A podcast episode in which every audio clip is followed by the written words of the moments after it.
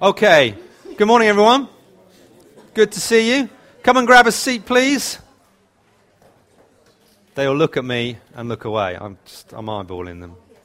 We're going to start in just a moment. While they're coming through, why don't you say hello to the person next to you if you haven't already done so?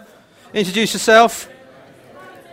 Say it's lovely being in this big glass atrium we're in.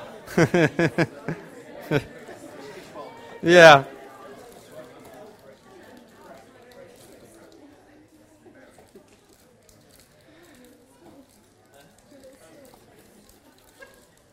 Okay, um, I don't know if you're a film fan at all. I love films.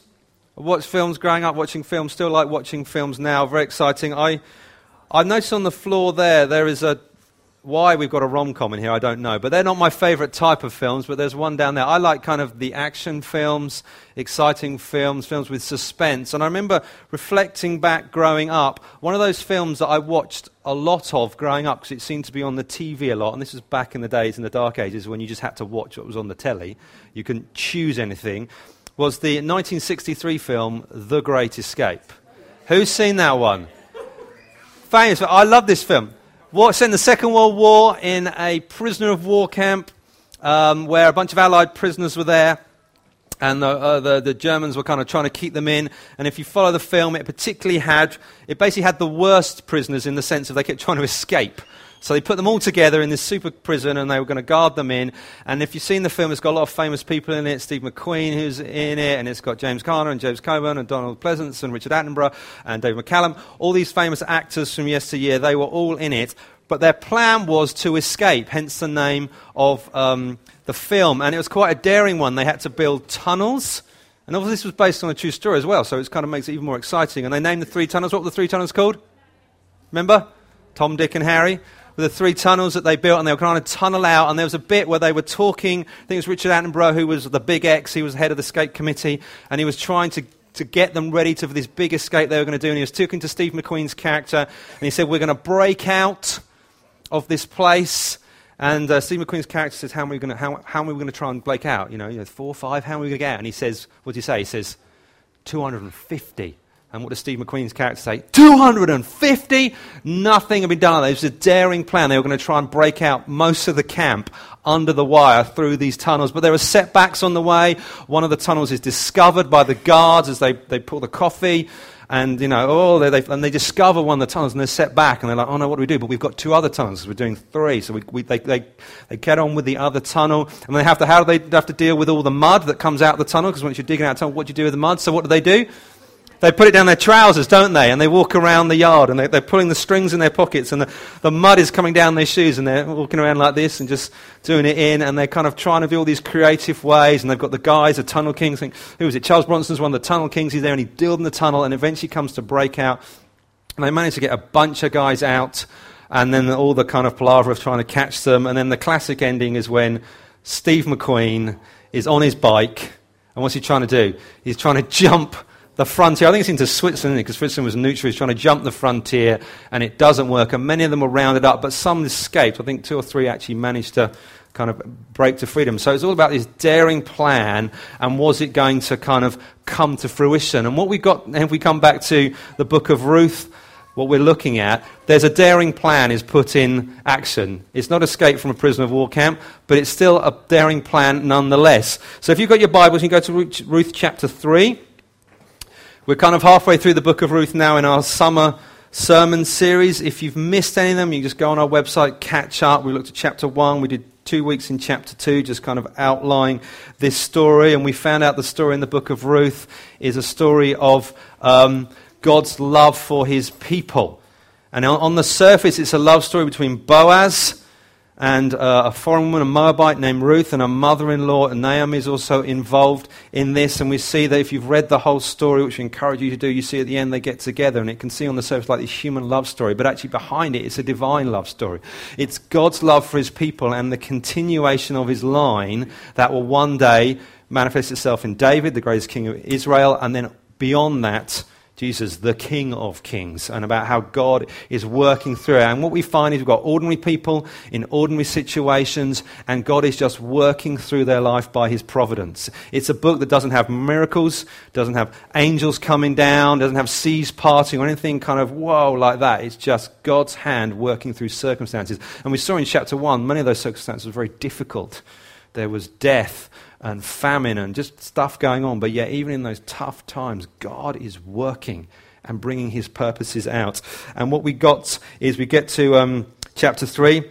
We've met Naomi, we've met Ruth, tragedy in their life. We've met Boaz, who it describes as a worthy man. He was a very godly man, upright man, so he's come on the scene. Um, and Ruth and Boaz have kind of met, sort of uh, coincidence, but the Bible is the providence of God. They happen to come along. Boaz has showed incredible kindness, and the theme of God's kindness runs through the book. There's that Hebrew word hesed, about the loving kindness of God, which runs through the entire book. And Boaz has demonstrated that towards Ruth and her mother in law Naomi, blessing them. And so they've been set up um, for that. And so what we're going to do is we're going to pick up in chapter 3 and read the next section of the story. It will appear up there if you can read it, but I'm going to read it from here. Then Naomi, her mother in law, said to her, My daughter, should I not seek rest for you, that it may be well with you? Is not Boaz our relative with whose young woman you were? See, he is winnowing barley tonight at the threshing floor. Wash, therefore, and anoint yourself, and put on your cloak, and go down to the threshing floor. But do not make yourself known to the man until he has finished eating and drinking. And when he lies down, observe the place where he lies. Then go and uncover his feet and lie down, and he'll tell you what to do. And she replied, All that you say I will do. So she went down to the threshing floor and did just as her mother in law had commanded her. And when Boaz had eaten and drunk, and his heart was merry, he went to lie down at the end of the heap of grain. Then she came softly and uncovered his feet and lay down. At midnight the man was startled and turned over, and behold, a woman lay at his feet. He said, Who are you? And she answered, I am Ruth, your servant. Spread your wings over your servant, for you are a redeemer. And he said, May you be blessed by the Lord, my daughter. You have made this last kindness greater than the first, in that you have not gone after young men, whether poor or rich. And now, my daughter, do not fear. I will do for you all that you ask, for all my fellow townsmen know that you are a worthy woman. Now it is true that I am a redeemer, yet there is a redeemer nearer than I. Remain tonight, and in the morning, if he will redeem you, good, let him do it. But if he is not willing to redeem you, then as the Lord lives, I will redeem you. Lie down until the morning. So she lay at his feet until the morning, but arose before um, one could recognize another. He said, Let it not be known that a woman came to the threshing floor. And he said, Bring the garment you are wearing and hold it out. So she held it, and he measured out six measures of barley and put it on her. Then she went into the city, and when she came to her mother in law and said, How did you fare, my daughter? Then he told her that the ma- what the man had done for her, saying, These six measures of barley he gave to me, for he said to me, You must not go back empty handed to your mother in law. She replied, Wait, my daughter, until you learn how the matter turns out, for the man will not rest, but settle the matter today. Okay, big idea. In following the purposes of God in our lives, there is absolutely no substitute for godly character. In following the purpose of God in our life, there is no substitute for godly character. One thing we just need to talk about before we get into the passage is this idea of the Redeemer. It's mentioned in chapter 2, verse 1, as kind of Boaz is a kind of close relative of the Des husband of Naomi, Elimelech, who kind of he appeared and died right at the beginning of chapter 1. Um, and it's again mentioned in chapter 2, uh, sorry, verse 20, verse 1 and verse 20, and also now. What's this whole thing about the Redeemer? Well, the Redeemer just means to buy back buy back from slavery. It's referred to, it's used to refer to God. It's also used to refer to Christ.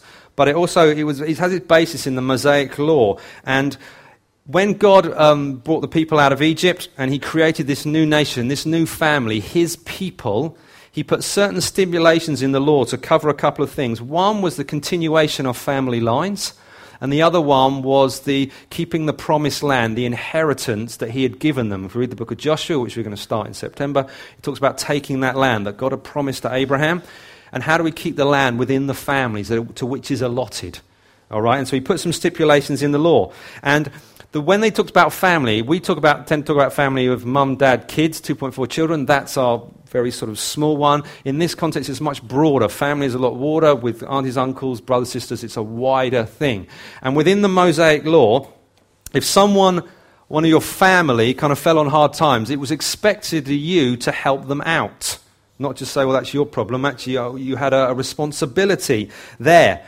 And there were several ways it came out in the law. It was to basically ensure that the, that the, um, the, money, that the land never passed out of a particular family group. The land you allotted was yours, and it doesn't, it doesn't ever go out of your group. It was also to maintain the freedom of anyone within the clan. If someone fell into poverty or into slavery, because of their poverty, the, the family was then responsible to buy them out of slavery and bring them back to the land that was theirs to keep it going so they wouldn't be lost. These the, the, the responsibility. And the idea was that it was God's family, the land was on trust, and He had given it to that people, and actually they were to keep it within the family line. So there were certain laws been down there, with even laws in actually protecting the family. If someone, one of your family was murdered, it was actually responsible for you to go and find the perpetrator and actually bring them to justice and those kind of things that were happening. And so you've got this law about the redeemers within the family, and then you get in Deuteronomy 25, you get something called the Levirate law, which was for the clan of Levi regarding marriage. And the idea was that if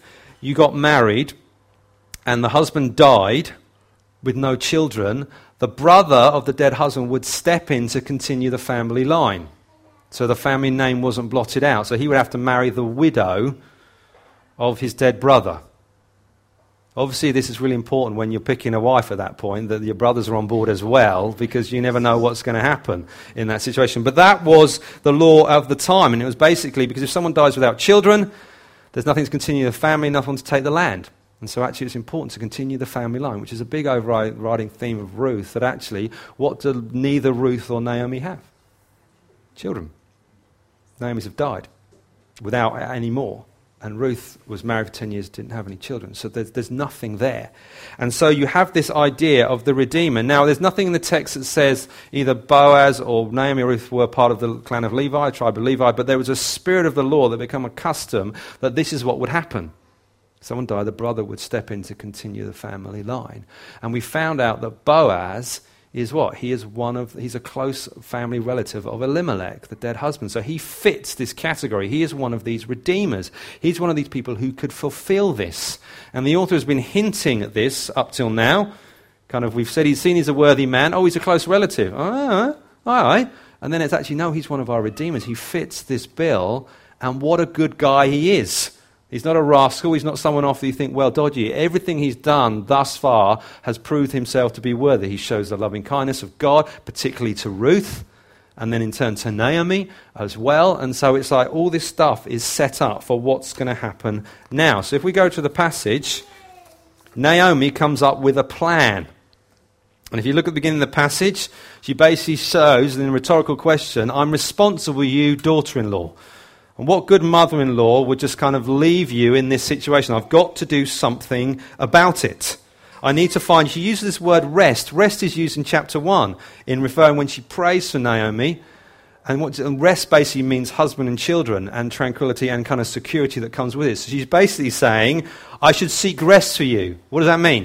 You need to get your husband need you to get you that security that came in that culture of husband and land and income and those kind of things. So that's what she said she's got to do. And it's her duty, to her mother in law, with her widowed daughter in law, to do something about it. So what does she do? She works out, okay, we've got Boaz. He's one of our relatives. He fits this category of redeemer. We also know he's a really good guy. So actually, I'm putting two and two together. You can see where, how the mother in law's um, kind of uh, things are whirring. So she says, right, Boaz is going to be out winnowing at the threshing floor. It's end of harvest. We had six or seven weeks of harvest. I've kind of, kind of glossed over at the end of chapter 2.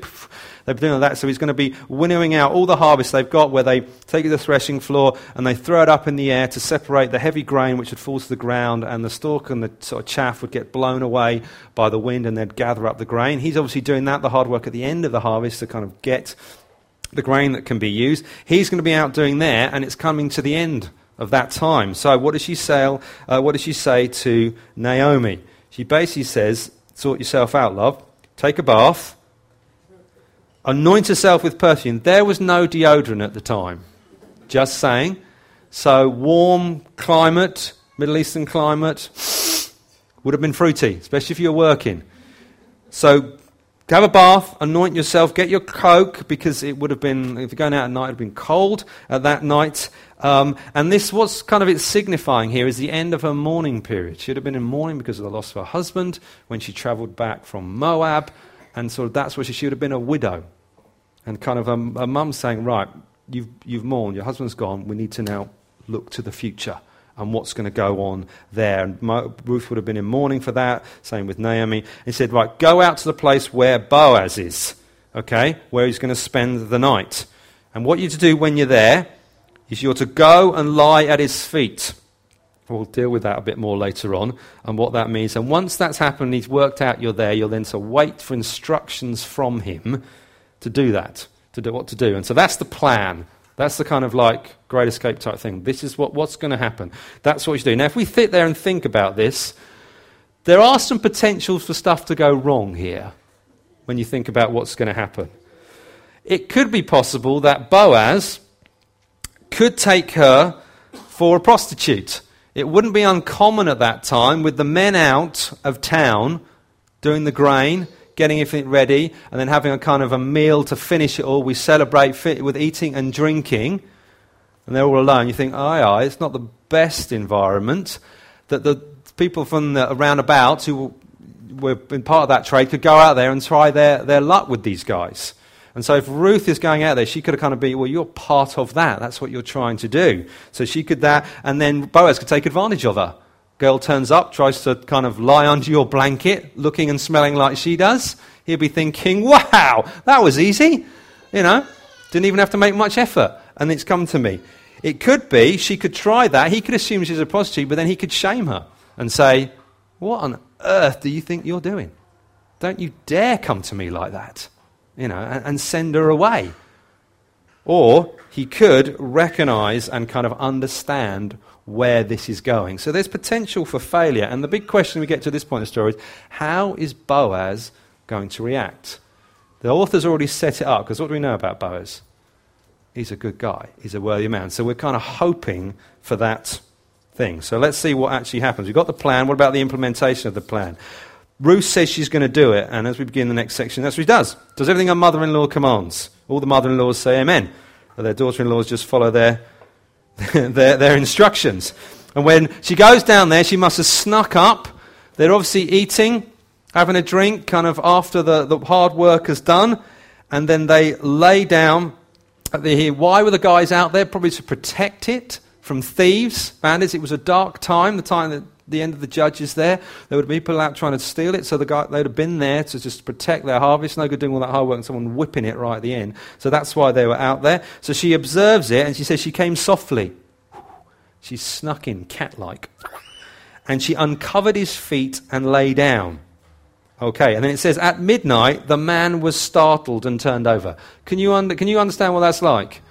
Just, he's gone to sleep, and then, whoa, there's someone there in my bed. And he turned over and he asked the obvious question Who are you? What? Huh?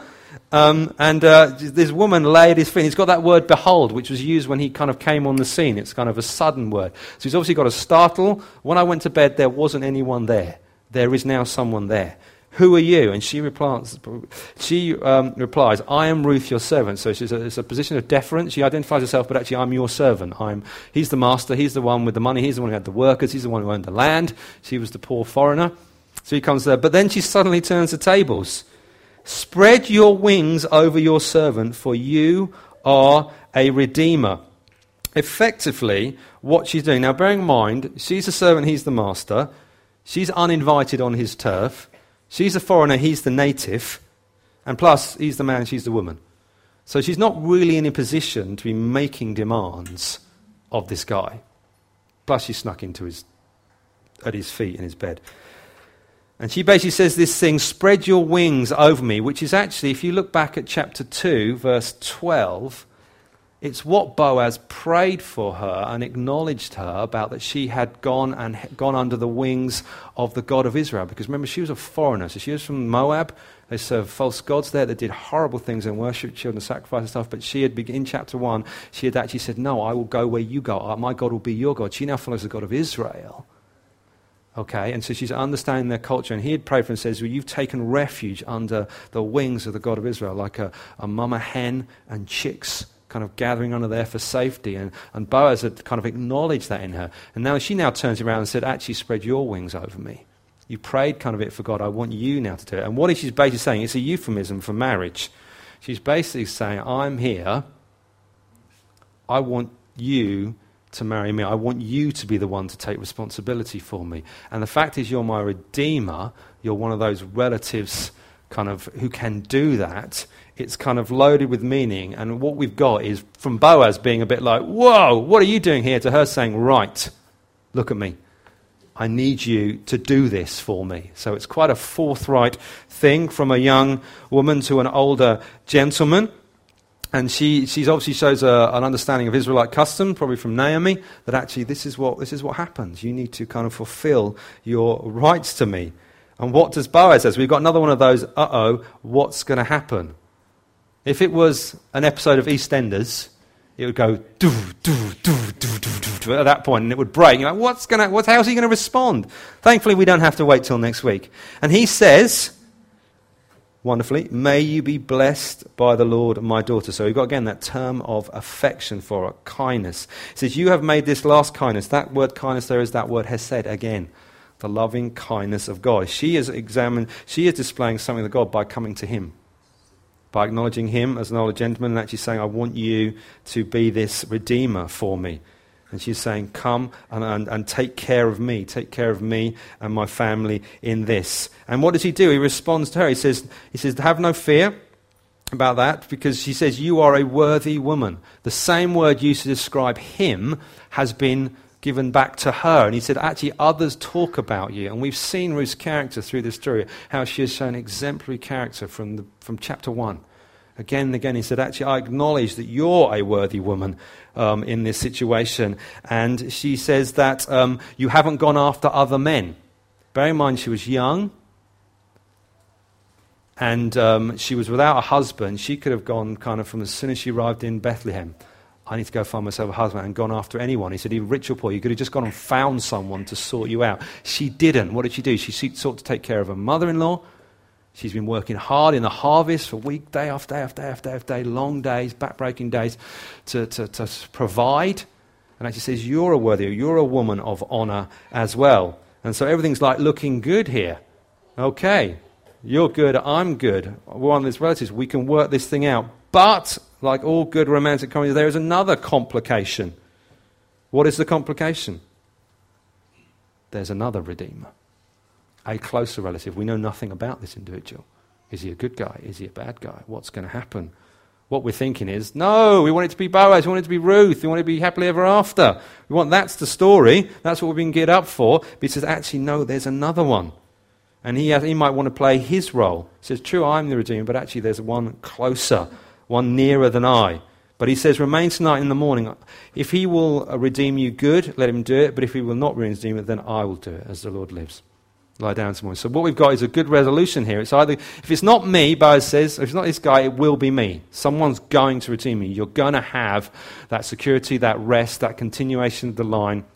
You'll be brought into family, and if it's not this other chap, it will be me. So we're looking up. Things are going, but we have to deal with this complication, which we'll deal in a few weeks' time. It says, So she lay down with her feet until morning. And she rose early before anyone could recognize her. Didn't want to bring any unnecessary shame on, like, what were you doing there? Why were you overnight? What's all that gone about? And he said, Don't let it be known. But he says, But bring your garment. And again, this blessing, which we looked particularly at last week, he gave her more six measures of barley. We don't know quite how much that is. But actually, again, another blessing to that would go back um, to uh, Naomi in the city um, a substantial gift. And so we've got the final sort of results of everything that happened. She comes back to her mother in law, and obviously, rightly, what's the first question the mother in law asks? How'd it go? what happened? She's probably been fretting all night, you know, sending your daughter in law into the dark, and it would have been proper dark. It wouldn't have been like our dark with all our streetlights. It would have been proper dark out there all these guys. Anything could have happened. And so she says, What's happened? He said, He's given me these six measures of barley, um, and he's going to try and go through the process to redeem us and bring us into family with him. And uh, the, the, the um, Naomi replies, kind of, wait, my daughter, and we'll see how the matter turns out. Kind of it's in the hands of God in there. The gift probably would have been almost like a, a betrothal gift that he would have given there, almost a bride price to the family for marrying Ruth. That's why it went back to Naomi in that. But Naomi expresses a great confidence in what is going to happen in that story. And then we'll leave it there.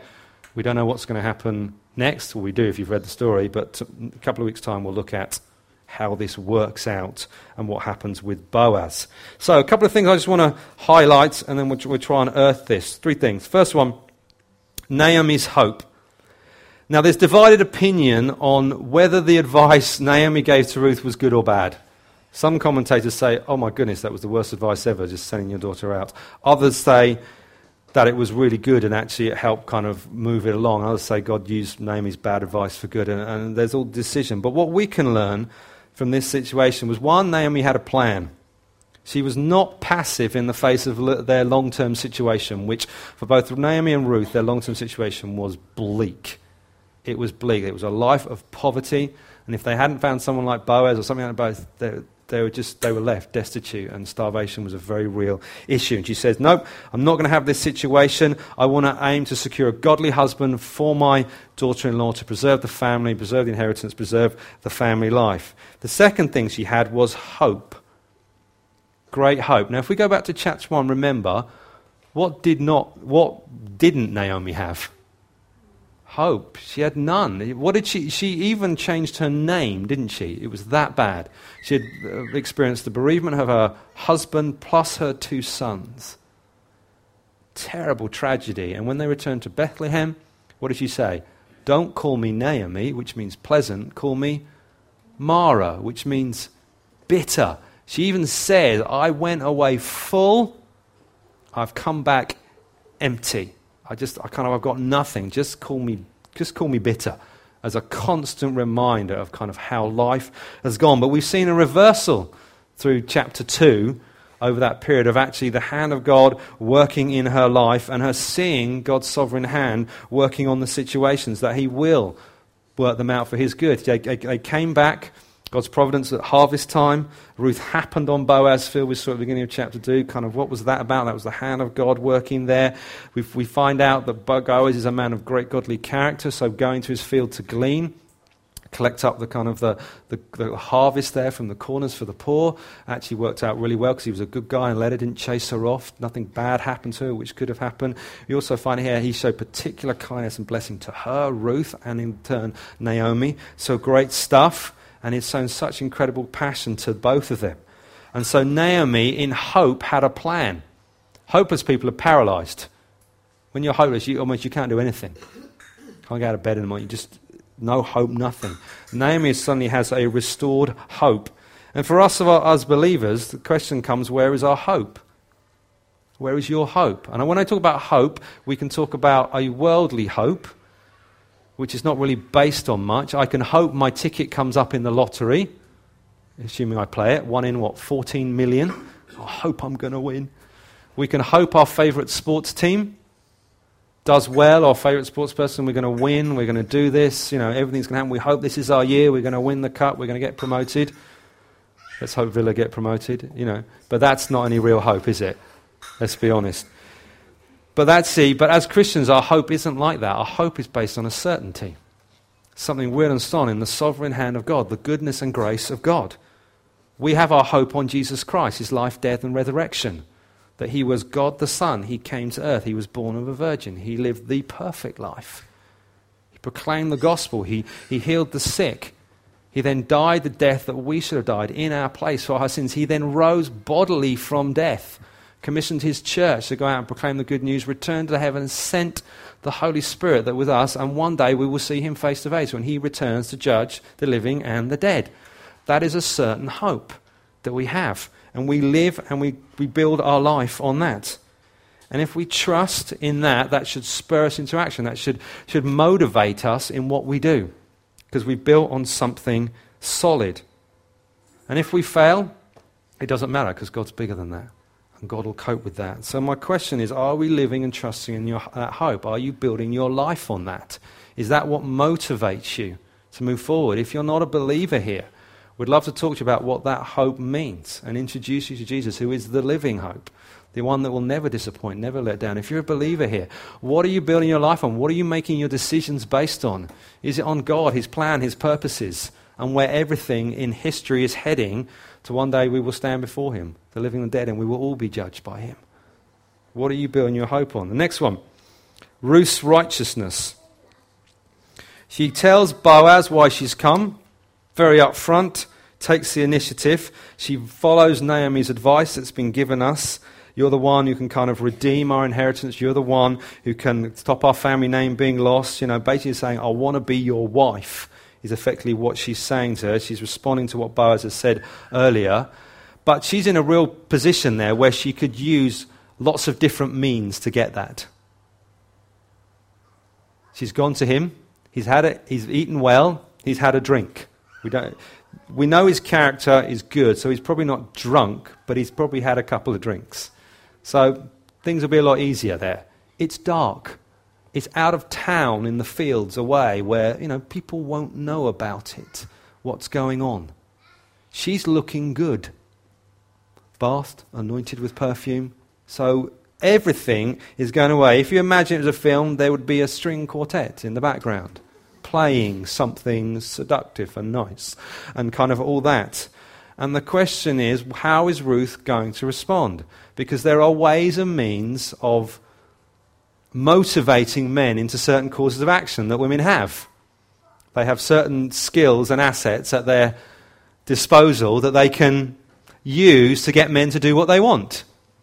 Don't all look at me blankly. You all know exactly what I mean when I'm talking about this. And so, no, I didn't. No, no. Yes, they do. And so Ruth comes there and she has all that at her disposal. So she could use that to her advantage. But what does she do? She just comes flat out, asks it, and leaves it with him. Said, This is what we want. This is why we're here. This is what we think is right before God. She doesn't give in to the compromise. She doesn't try and seduce him. She doesn't try to manipulate him, use her feminine wiles on him. None of that. None of that whatsoever. She keeps her right standing with God through that whole process. And our question for us today something to earth in our lives. As believers, are we willing to keep our right standing with God above what we may want? She wasn't going to trick him into, you know, trap him into marriage by doing something with him, getting pregnant by him or something. She said, No. And our question is today what are you facing? What are you pursuing God? What do you want in your workplace, in your family, in your life? And are you willing to keep your right standing with God as you pursue that? Even in the face of rejection, even in the face of failure, even in the face of difficult circumstances. Because Ruth left that situation with her integrity intact and her standing before God intact enough to repent of in what she'd done. But actually, for us, are we willing to do that? Are we doing that? What are you facing at the moment? The easy one in this, if you know you're thinking about a situation, it's probably the reason God wants, you, God wants to do something with it. In the worship, maybe you need to do some business with Him. But if you know there's something there right now, make your uh, peace with God. Repent from things you're going to do. If there's temptation in front of you, deal with it now. Tell someone. Confess it. Last one Boaz is integrity. Boaz is integrity. Boaz, I think is an older gentleman, he's presented with a beautiful, sweet smelling younger woman who has come to him in the night. If you're in his position, Christmas is kind of where you are. You're thinking, wow, this is amazing. Look at this. He could take advantage of her very easily in that situation. Apparently, the commentators say it wasn't uncommon for prostitutes to go out in the field and um, ply their trade there. So it's kind of it wasn't out of the ordinary, out of the question in that sense. Ruth would have been very vulnerable, even in what she's sharing. Even when he says, she says, actually, I want us to be connected. He could have, he could have used that to his advantage and said, oh, well, if you want that, you need to, you know, you need to do something for me in this situation. But how does Boaz act? In line with his character up till then. He has shown integrity. He is described as a worthy man. He, has, he will not kind of give in to that temptation, and he responds with integrity to So he leaves the situation with his integrity intact as well. I read through one of the commentaries I was doing as I was preparing this. It, this line stuck out for me, so I wrote it down. It says, Don't mistake temptation for opportunity. Don't mistake temptation for opportunity, which is exactly what Boaz could have done. He was there. He was like, well, God must want it to happen because look at what's come through. But actually, it would have been wrong. It would have been sinful. And he didn't. And actually, if we're thinking about the big story of Ruth and all that God wants to do, actually, the character of the individuals through it is key to making it happen. The character of Ruth, the character of Naomi, the character of Boaz is key for God's plans and purposes in moving his people forward. And they've displayed it all through it. And so, what I want to finish with, last thing, is kind of just a few guidance on this whole idea of how do we develop a godly character? Because that's what these guys displayed. How do we go about developing a godly character? It's important. It's what, it's, it's what the, the story is kind of highlighting to us in doing this in terms of the purposes and plans of God. How do we go about doing it? Four, four things. You can't read I'll tell you. I can't read those. First one, the good news. It's a lifelong process. It's a lifelong process. It's not something. We live in an instant culture, don't we? We want it now. Microwave it, fast food, Amazon Prime delivery that comes within 24 hours. I got across the other day because it took 24 hours for my thing to arrive. You think, what? You know, do I have to wait a whole day to get that? You know, it's just ridiculous, isn't it? But we're like, Amazon want drones now, don't they? To drop it to your house. And they have this system where you can do it in two hours. It's just ridiculous. We want everything. We breed on this culture. We want it quick fix. We want it now. We want it now. We want it now. Godly character doesn't work like that. It works. It's a lifelong process that's gradual and gradual. I mean, the nearest thing I can apply it to is my two kids. Um, they're seven and five at the moment, but do you know what? I've never seen them grow. They just, I keep looking around and they're bigger than when they were. We measured one the other day. I think it was Ash, and it was, it was an inch in six months. He'd grown an inch in six months. You're like, when did that happen? Do you know, just like, whoa. They grow and they're getting bigger and bigger, but you don't actually see it. I swear it happens at night. You know, they just they lie down and they expand, but they just keep growing like that, and they're going to just keep growing, and it's bit by bit, little by little. There's no shortcuts. It's something we just have to bed in for life. The second thing, it's based on scripture and prayer. You cannot get around this, guys. We bang on about this so much. Daily reading of your Bible and prayer building that in is what helps build your godly character. Because as we read the Word of God, we are transformed by it. It says all Scripture is what useful for teaching, rebuking, correcting, training, correcting, and training in righteousness. As we learn from the Word of God, obviously we have this context here where it's public teaching, but actually in our own personal life, we read God's word, we, we think about it, it affects us, the things we need to repent of, things we learn about God, things we learn about ourselves in relation to God, things we learn about other people, how we love and serve and care for others. All these things go into gradually honing us. And as we listen to God, as we respond to His word, when He says, You don't do this, you do do this, how we deal with others, how we knock up to one another in life, all that stuff is growing us as believers, and there is absolutely no substitute for that. That we are meant to be men and women of the word and prayer, that we're in the Bible and we're praying um, uh, to God. The next one wise counsel.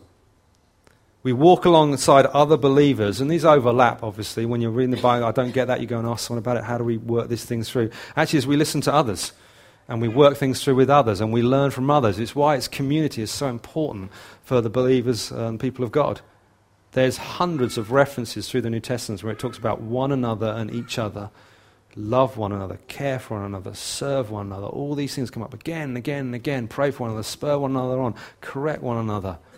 And that is all done in the context of community. And so you need to be around other believers. You can't do this on your own. You can't do it in isolation over there. I need to be with other people and living lives with them and learning and growing from them, which is why our life groups, I've already mentioned, are so important to us that you're in a community of believers, that you're just learning from them and doing life together.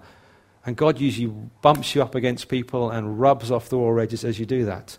Every life group has an annoying person in it. Well done you've just got to get on with them because that's what it is. If there's no annoying person in your life group, it's you. You know, get you know, If you look around and think, do you know what? I love all of them. They're really good people. You're the annoying one, that sort of thing. And they're putting up with you and all your weird habits and things like that. Okay? And that's just life. And that's what I mean. That's the church. I love the church for that, that we're also different and different backgrounds, different cultures, and all this thing. We come together and we just, we have the most important thing in common, which is Jesus. But we, we do life together, and God trains us through that. And as we study the Word together, and we pray together, and we go forward together, that's how we grow in godly character. Last one we win today's battles.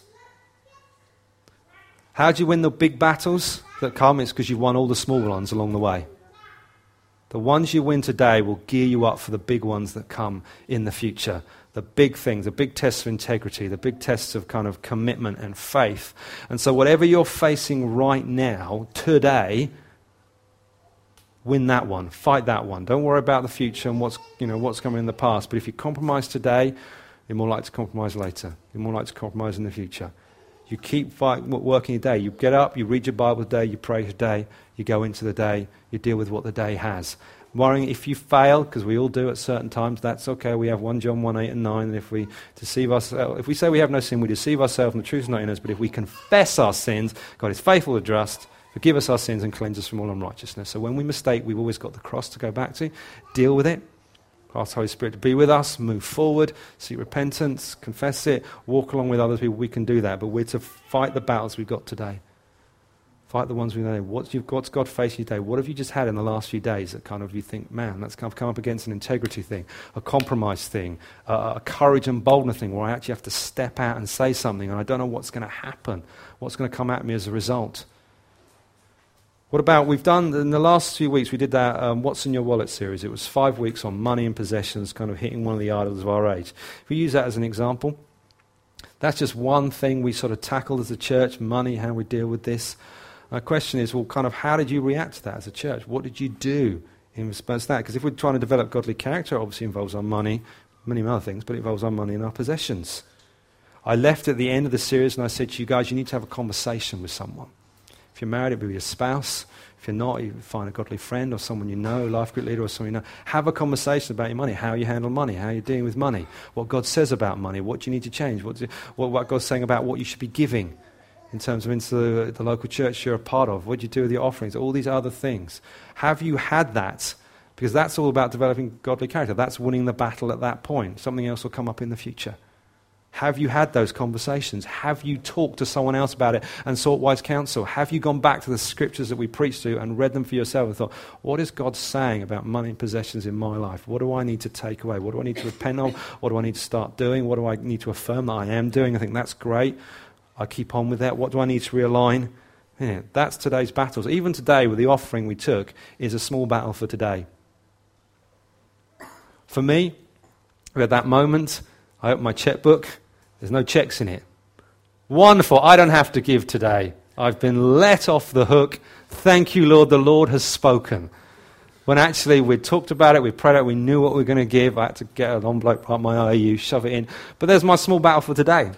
No one would have known. The pastor didn't give. No one have known. You can get away with these things, but actually you fight the battles. You fight them every day. And that's just one example. And there'll be other things going on in your life that I don't know about, oodles of things in all sorts of areas that I can't comprehend. But what are they? What are your battles today that you need to fight to develop godly character? Let's finish. Do you want to stand? Can the band come up? I'm going to pray and then we're going to worship a bit and see what God says before we finish.